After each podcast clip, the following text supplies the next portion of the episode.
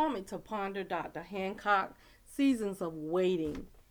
Um, we can be very strong in the faith that we have in God. But as we wait on the Lord, we have to make sure that our posture remains the same in God. What does that mean? That means that we can't be contemplating in our mind if the promises of God are really yea and amen. You have to discuss the promise with God and rehearse the promises in your mind.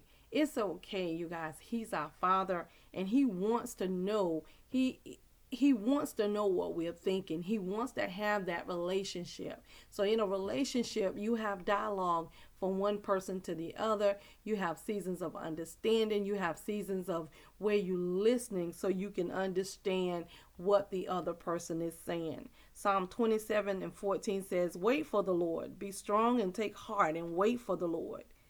Um, Peter, 2 Peter 3 and 9, the Lord is not slow in keeping his promise, as some understand slowness. Instead, he is patient with you, not wanting anyone to perish, but everyone to come to repentance.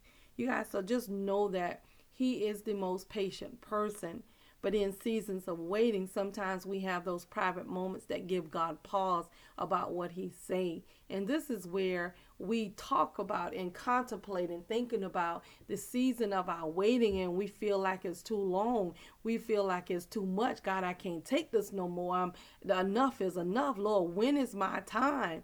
But again, as Joel Osteen said, in God's timing, we have to be patient in God's timing. And know that if God has not allowed that young man to come into your life, that young woman to come into your life, He hadn't allowed you to move, or He's, he's telling you to move from that job, it's for your benefit. Remember, keep in mind that the Almighty Father, who is our Father. He sees all and He knows all, and He's given us instruction through the Word of God so that in our seasons of waiting, we do not have to waver in our faith. Yes, all of us do. We have a moment where we falter, but the blood of Jesus covers that. So it's okay to take it to God in prayer so that we can re up or regain our strength and put on the breastplate of righteousness and shod our feet with the preparation of the gospel of peace or iron sharpen iron because we talking with a man of God, a woman of God that reminds us of what the promises of God are. Your season of waiting is your season of waiting. Think about the different seasons we have fall, winter, spring, summer. In each one of those seasons, life looks a little different. You know, so even in God, in each one of our seasons, or in our season of waiting, life looks a little different.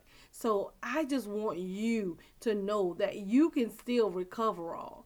You just have to just recalibrate a couple things. Just take the veil off your eyes and ears and hear what God is saying through the word. Even in during this pandemic season, this pandemic do not have anything on our Father. And this is the confidence that we have in him that when we ask anything according to his will, he hear us.